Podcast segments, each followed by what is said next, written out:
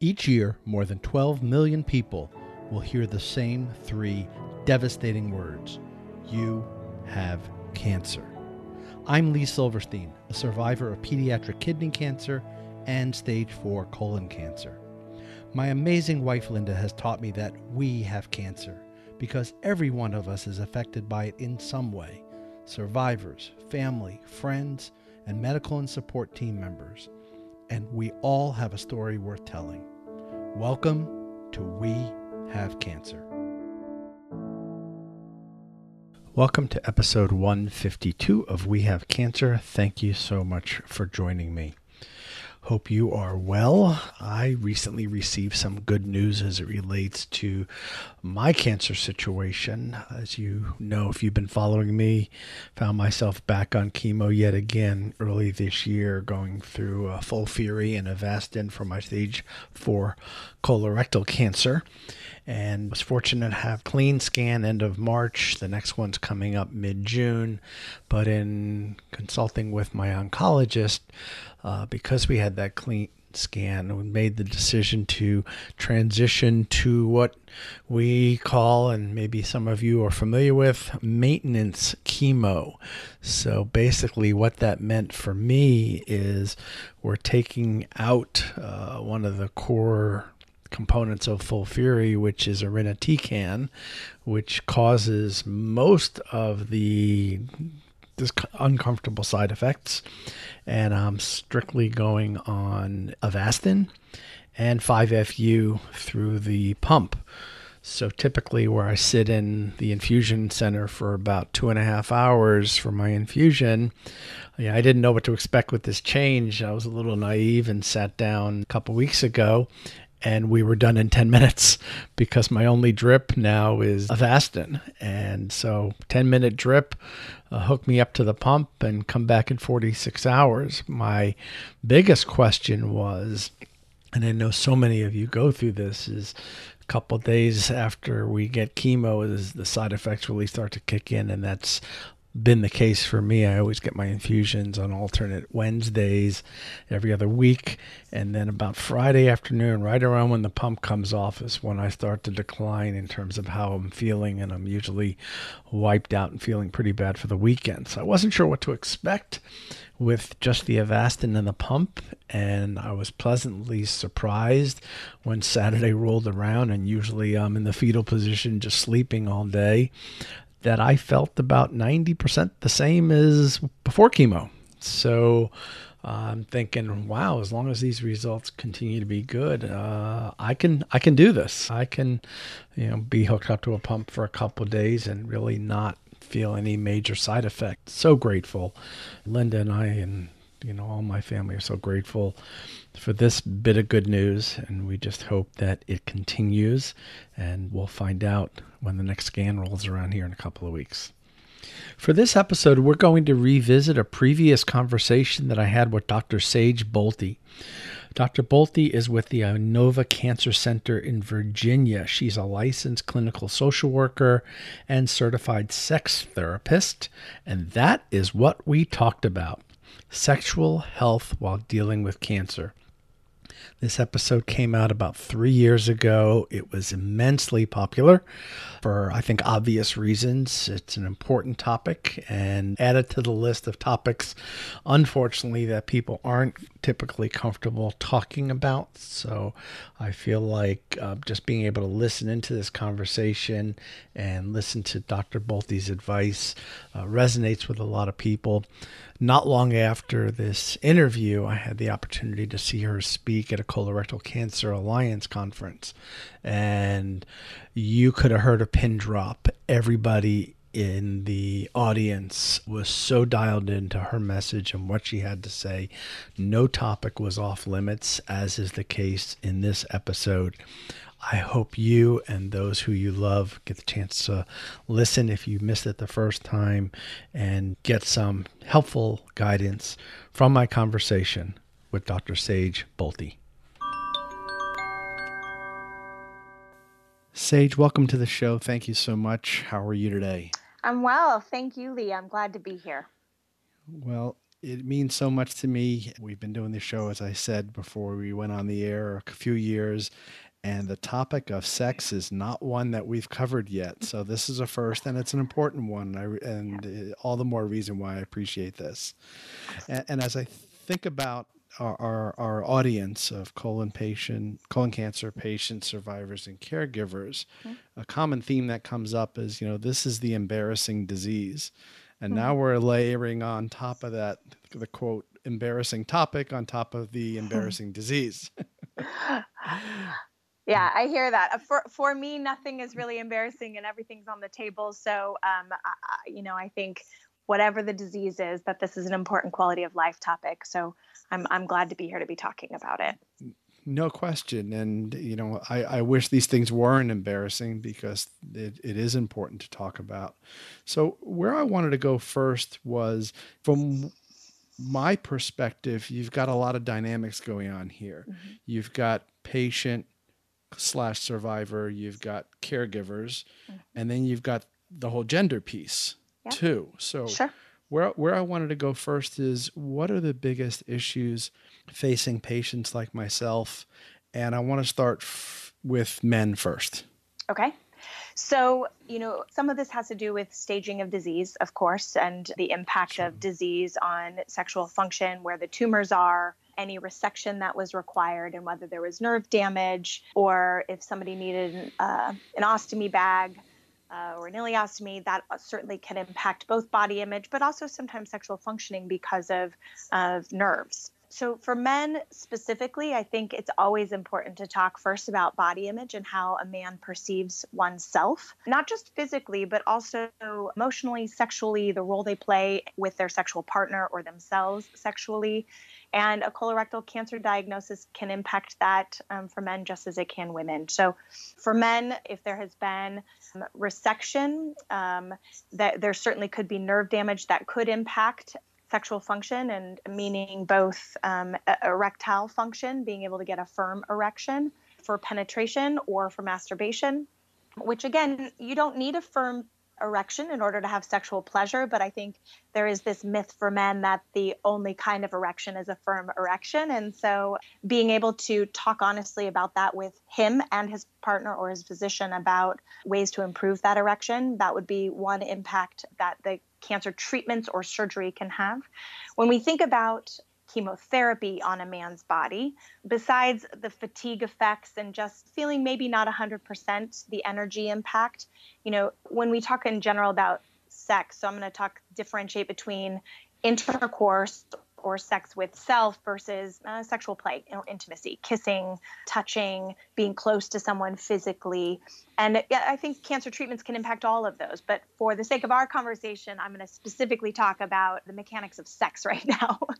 Sure. So for for a man's body, chemotherapy certainly from the side effects like fatigue and things like dry mouth or mouth sores, even that sometimes we don't think about the negative impact it can have on wanting to be sexually intimate with someone if you're conscientious about your mouth or it doesn't feel comfortable. If you have radiation and you're concerned about bowel incontinence or just discomfort, that can impact fear or anxiety related to sexual intimacy or again urgency and and not knowing whether intercourse or masturbation is going to stimulate that bowel urgency. Some people have fears just a, about that. And and then communicating. I think men are getting better and better as we go if i'm going to gender stereotype. Men are getting better about communicating yay. but i would yeah yay. I would not say it's the innate strength of many men. So communicating needs is not always something that men especially around sex feel is comfortable with. So if there have been sexual changes or arousal changes, let's say that um, his, your, the male's skin is is uncomfortable when it's touched or it doesn't like being kissed in a certain way or they're uncomfortable or embarrassed about the erection or the lack of erection or the lowered libido that they may not be communicating that to their partner or their team and so communication is probably the biggest step in improving any of those side effects for men. So, you know, again, the most common side effects would be erectile disorder or a, a decrease in erectile firmness, libido or lower interest, and that might be an emotional reaction because they just don't feel great or they're scared about life or they have anxiety or depression. There also might be um, lowered libido um, from hormones. That's not common for men um, related to colon cancer, but you know, people have bodies and testosterone can lower for a number of reasons. So it could be um, an implication. And then, you know, libido, of course, is always lowered because of fatigue and just not feeling great in one's body. Sure. The different challenges that, that women would may may face. Sure. So I think women as well, body image issues, probably more pronounced than men, but not always related to the changes in body, feeling in their body, if they've had weight gain or weight loss because of um, the treatments or steroids or other things needed to manage some of the side effects. Libido change is probably the thing I hear from most women related to um, the chemotherapy effects and just the many other things they're managing. And then the natural aging process for women, libido is a natural change as women approach menopause or go through menopause, which is the common age of women getting diagnosed with colon and rectal cancer. So I think it complicates or confounds that as well the interest in sex. Um, when I say libido, the interest in sex. And then the body's response to sex as well. If they're caught up in feeling negative about their body or anxious about the way their body feels, they may not have much interest in sex because their body doesn't respond in the same way related to, again, anxiety. And whether that's fears of, of incontinence or fear of pain, fear of discomfort. For women, it isn't uncommon to have pelvic pain with, with penetration. So, although they might still have pleasure with clitoral stimulation, if they've had pelvic radiation or they've had a resection of, of any kind, they may have a narrowing of the pelvic floor or the vaginal wall, and they may have vaginal stenosis, which means there's a narrowing of the vaginal canal, and that can create painful intercourse. It also can just be painful with a gynecological exam. So, a lot of women are given dilators after treatment, which are devices that look like um, different shaped candlesticks or different sized candlesticks. They're used to put inside the vagina to help with vaginal reconditioning and strengthening. But a lot of women don't think to use them, even though their doctor may have recommended them, either A, because they're not having intercourse to begin with, so they don't think to use them, or B, they're not interested in having intercourse, and so they wait until they're interested to use them. And then you're looking at much more complication and, and kind of uh, essentially the, there's a lot more physical therapy required if you wait than when you're prescribed. So a proactive approach is is rec- is recommended. Definitely, a proactive approach is always recommended, and and clearing it with your doctor. There are some physicians for when going through treatment for rectal cancer, for example, that while you're getting radiation, they may not want you using dilator therapy until you're complete with radiation, just because they don't want to aggravate anything or risk tearing or bleeding or, or any of that. But but if the physician approves it, the more proactive, the better for sure. So the, the the common thing that you mentioned between genders was libido. Yeah. Uh, rec- suggestions on on how to overcome that challenge. So I think one of the most important things to remember is our brain is our most important sex organ, and our skin is the largest sex organ. And colorectal cancer really impacts neither of those, if you will. I mean, it impacts some of it, but only a small portion of the skin. And so libido often gets a bad rap because of our media today, where they show 22 year olds who look at another 22 year old and is sexually drawn immediately with that gaze across the, the you know the, the walkway. And libido is really about the desire to want to be sexually intimate, the desire to want to want to have sex, and not necessarily the body saying, oh my gosh, I'm horny or I'm turned on or I want to have sex because if we're looking to our body to give cues for it to be turned on or aroused, given that your body often feels fatigued or maybe some nausea, or that you feel like your body's rejected you or gone against you in some ways, your body may not give you those same cues. And that that's true as we age in general. So again, confounding factors. But if our brain says, I want to want this, I want to desire to be sexually intimate, I want to be sexually intimate.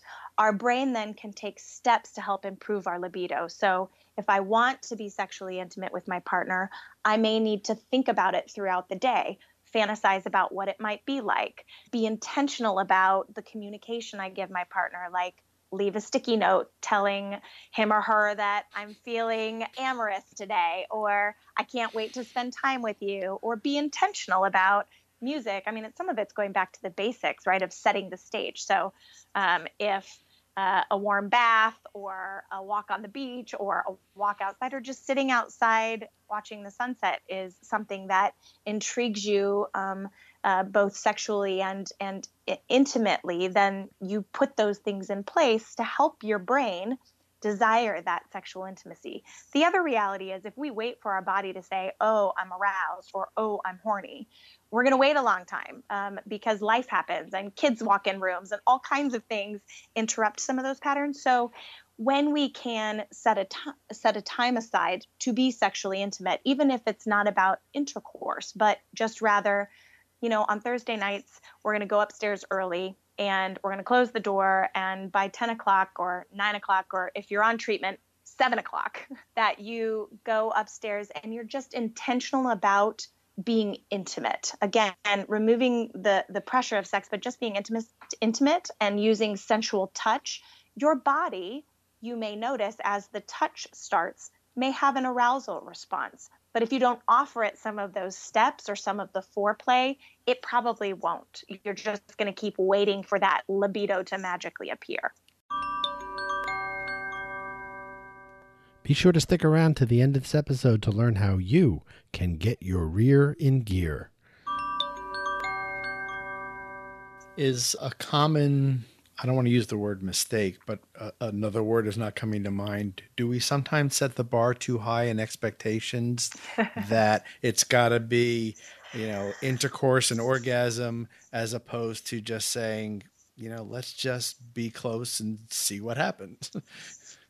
Yeah, I think I think that's I think that's right, and I think especially in American society, again, the way we portray sex is um, oftentimes unrealistic. Um, you know, it's not clean and simple. It's messy, and it's there are things that cause us to laugh, and um, sometimes it's emotional, and sometimes it's quick, and sometimes it's long, and sometimes it's it doesn't meet the goals that we had measurable. So uh, even starting the conversation with your partner about sexual intimacy is important to me and it and it may look different on different days for some women they may not be able to or for some men they may not be able to have anal penetration and so their sexual practices may need to change but their sexual pleasure doesn't necessarily need to change. So maybe again, laying naked and holding one another is um, a, a, form of sexual intimacy that's pleasurable.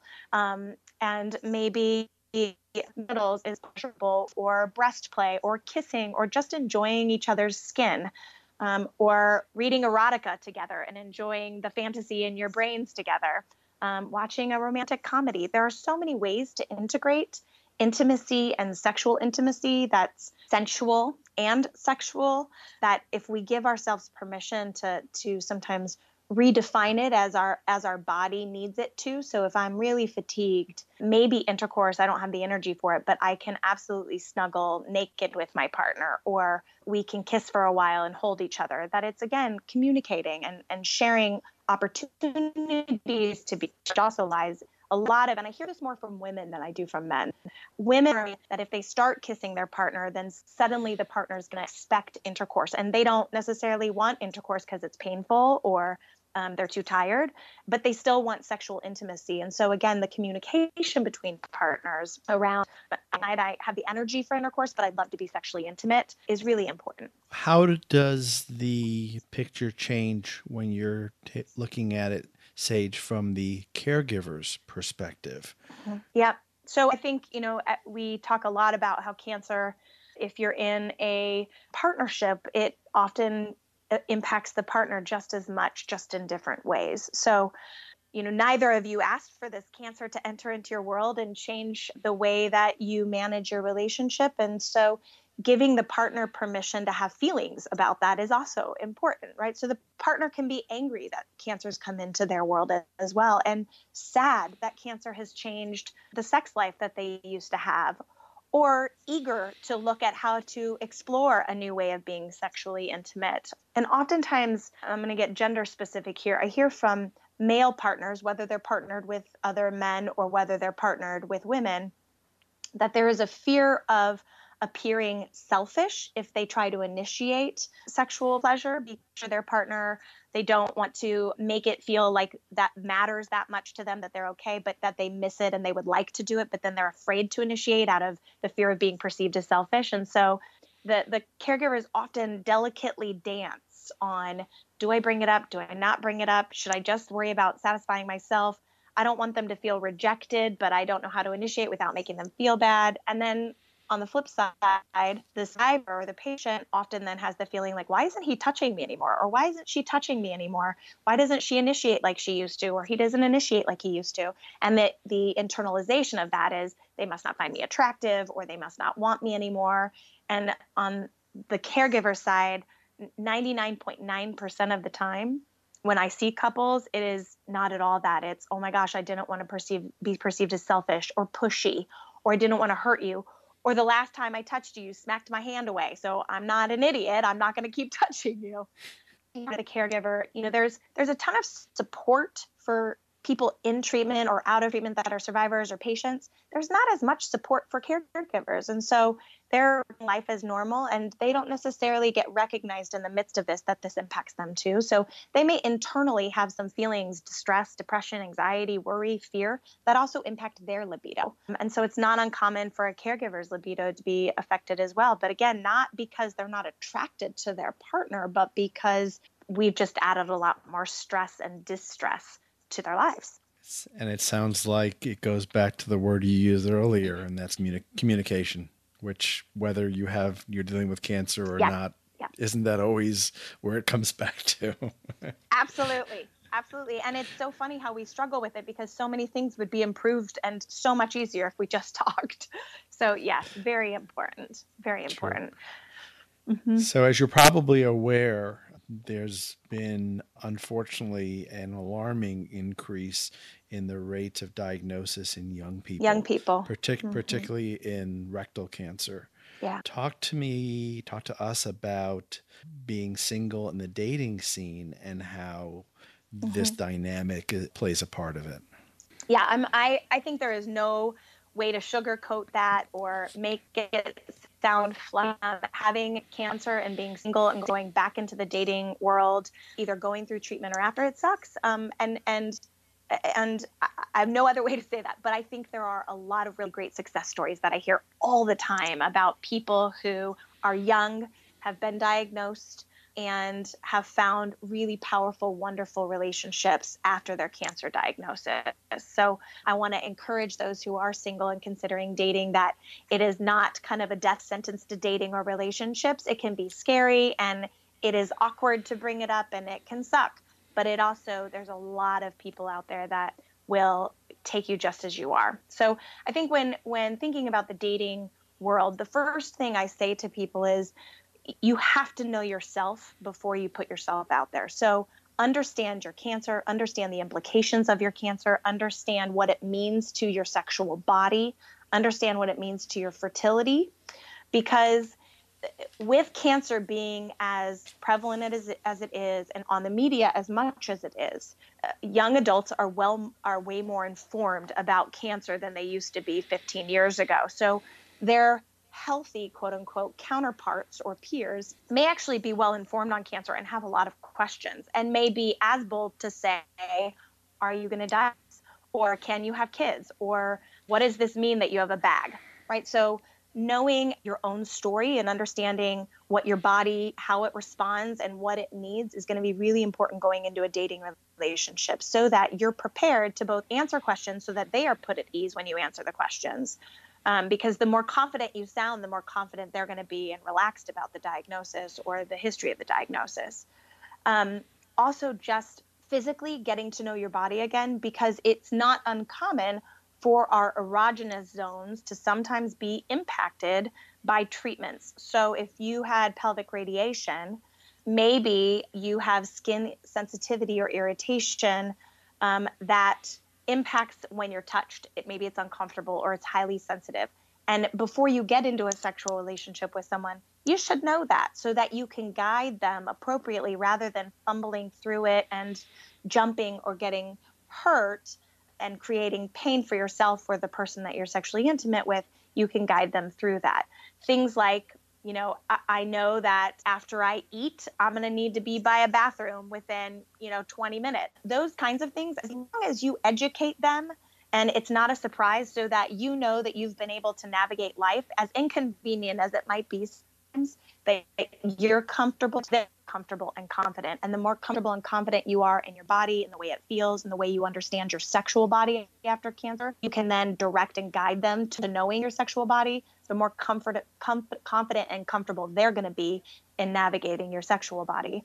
And again you know that goes a bag knowing some of the steps to just integrate that um, into life that it's part of you and it's part of your story. And there are lots of ways to cover up bags and make them not in the way of sexual play. And so learning some techniques on how that why do i disclose that i've had cancer.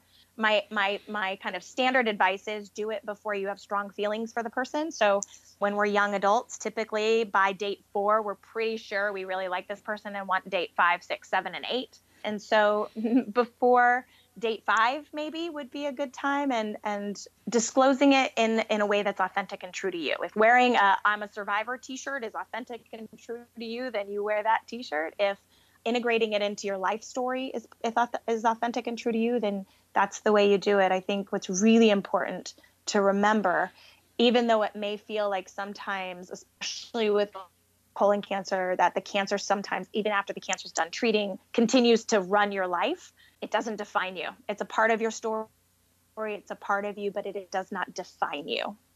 Great advice as we get to the near the near the end of this conversation i know you're busy and i really appreciate you taking the time.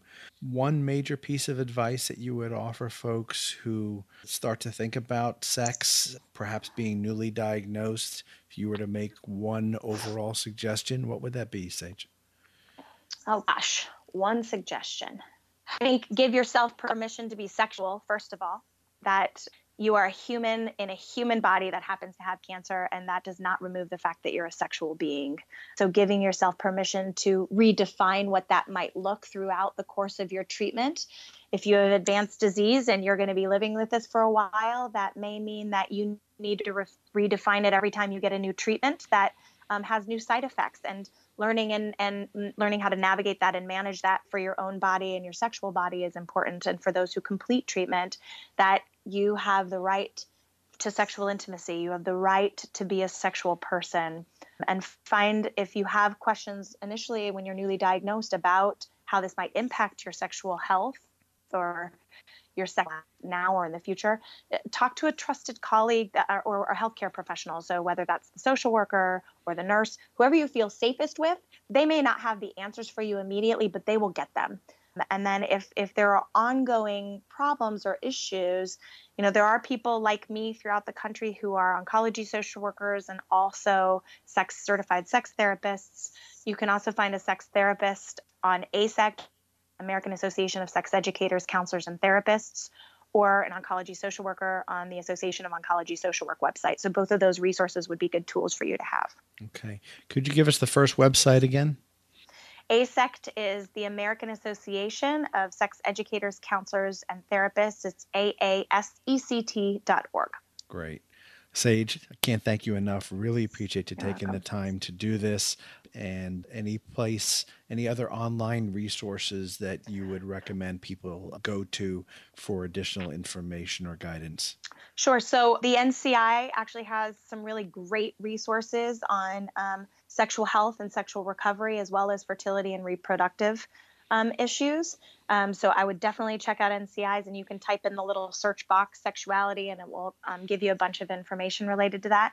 Colon Cancer Alliance is beefing up their information uh, related to sexual health as well.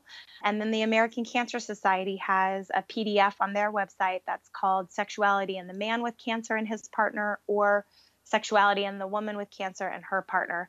They are they are pretty heteronormative. So if you're in multiple relationships or you're in a same sex relationship, there's still information you can apply. Just I always like preparing for people for that. There's also for women, I think there is a book that's uh, not for cancer survivors necessarily, but a great get to know your body book called Sex Matters for Women uh, by Sallie Foley, Sally Kope, and Dennis Sugrue, and that's a great resource. And then there are two books written by Anne Katz, who's a nurse in Canada. That's Man Cancer Sex and Woman Cancer Sex. So both of those are also great, great tools. Great. Well, I appreciate your your help with those resources. Thank you again. Appreciate you taking the time. Be well. Thanks, Lee. If you've been listening to the podcast for a while, you know that traditionally I take a break somewhere in the middle of the show to share with you the various events that the Colon Cancer Coalition is promoting around the country.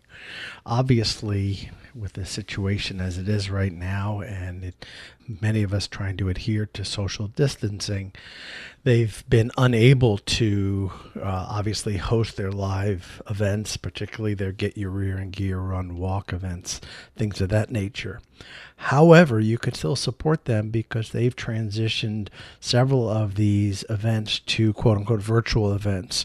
Really, an easy way for you to support the Colon Cancer Coalition from home and it's important to me to to share this message with you because I know so many nonprofits currently are really struggling for support with the current situation and they've been a wonderful and longtime supporter of the We Have Cancer podcast. So if you're looking for ways to support the Colon Cancer Coalition, please visit their website at coloncancercoalition.com forward slash events. Thank you for listening to We Have Cancer, and thank you to our sponsor, the Colon Cancer Coalition, for your support.